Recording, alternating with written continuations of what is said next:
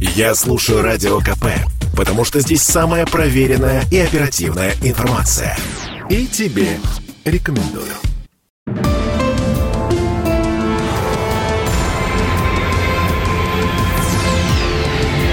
Авиакатастрофы.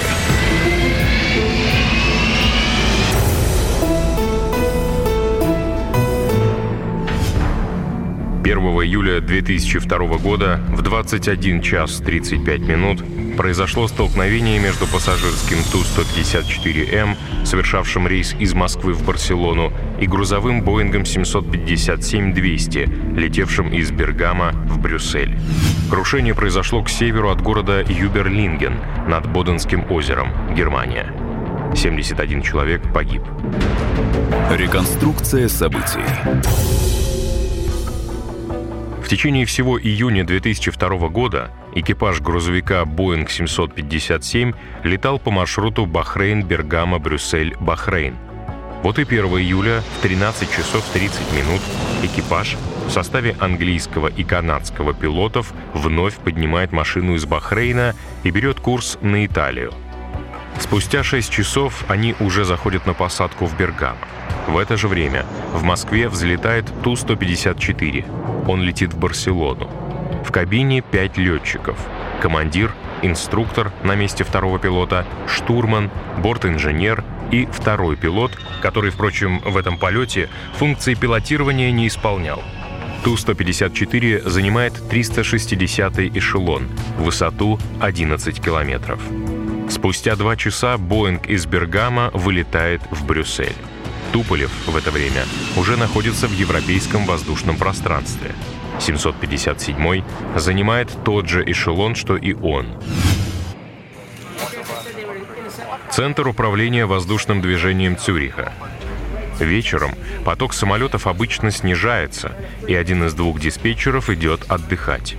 Через 10 минут туда же отправляется и помощник диспетчера – Обычно они не возвращались на рабочее место вплоть до самого утра. Оставшийся на дежурстве Петер Нильсон вынужден работать за троих и следить сразу за двумя терминалами. На одном из них он управлял полетами в верхнем воздушном пространстве, на другом — в нижнем, подходами к Фридрихсхафену. В верхнем секторе у него находился Boeing 757 и Ту-154, в нижнем секторе появляется задержавшийся аэробус А-320.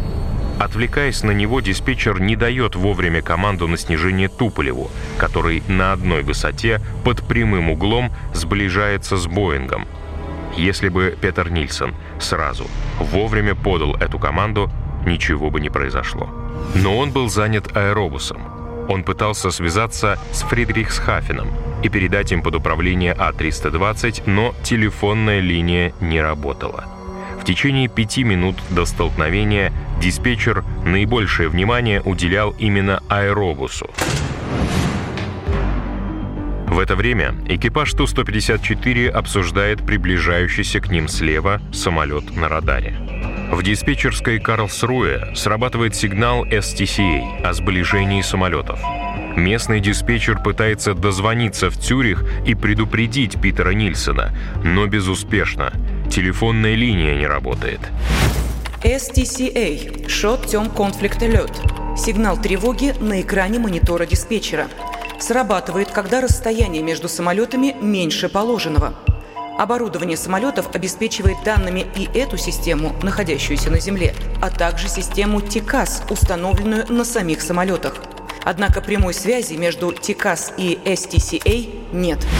Второй пилот Боинга передает управление командиру, чтобы выйти в туалет, но так и не успевает этого сделать.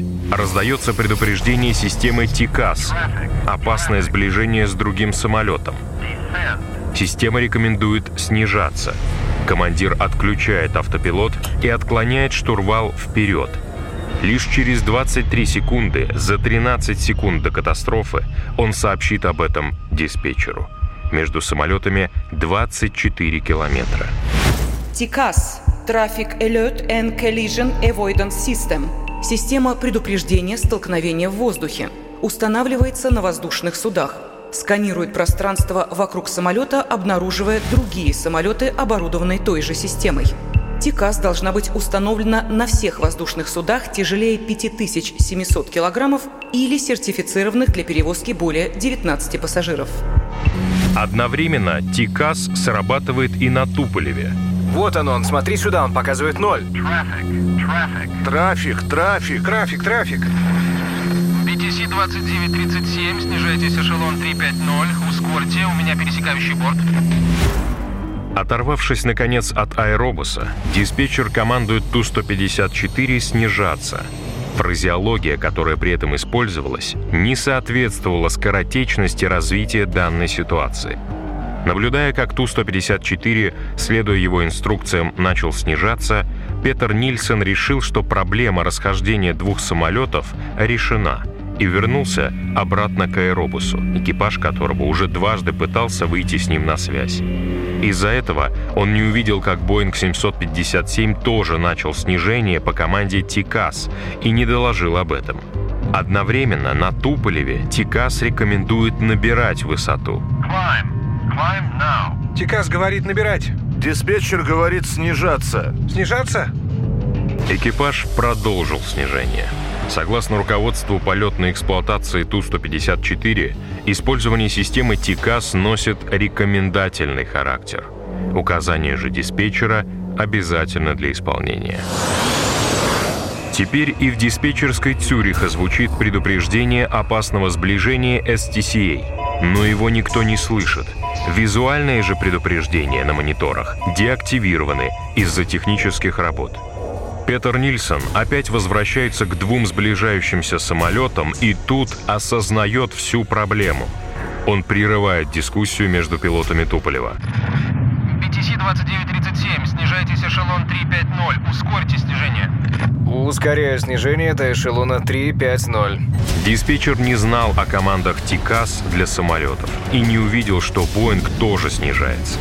Командир Ту-154 снова отклоняет штурвал вперед скорость снижения увеличивается до 10 метров в секунду. Пилоты обсуждают ситуацию на дисплее ТИКАС. Там к ним слева приближается «Боинг».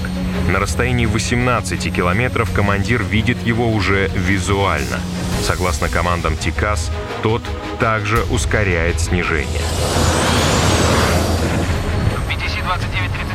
разборд под 2 часа на 360. Где это? Здесь, слева. Этот пройдет под нами. Диспетчер сообщает Туполеву, что Боинг справа, но экипаж уже давно наблюдает его слева. Пилоты Боинга наконец сообщают диспетчеру о том, что снижаются по команде «Тикас», но из-за помех тот их не слышит. «Тикас» рекомендует Туполеву ускорить подъем. Говорит, набирать. За две секунды до столкновения пилоты Боинга полностью отдали штурвалы от себя. Снижайся, снижайся быстрее.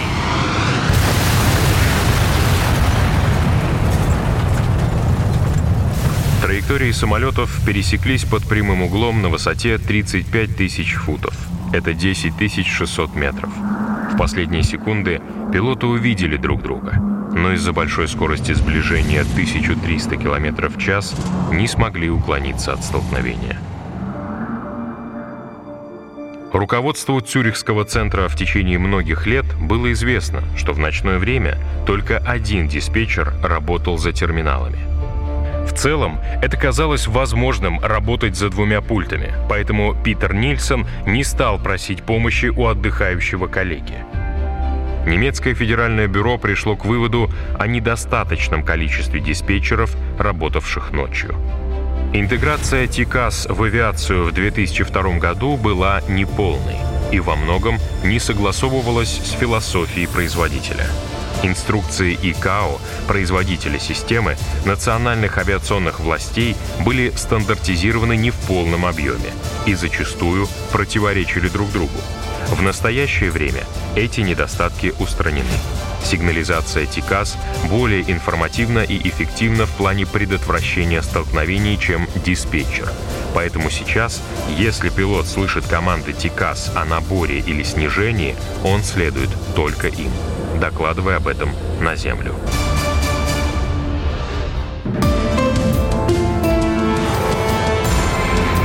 Авиакатастрофы.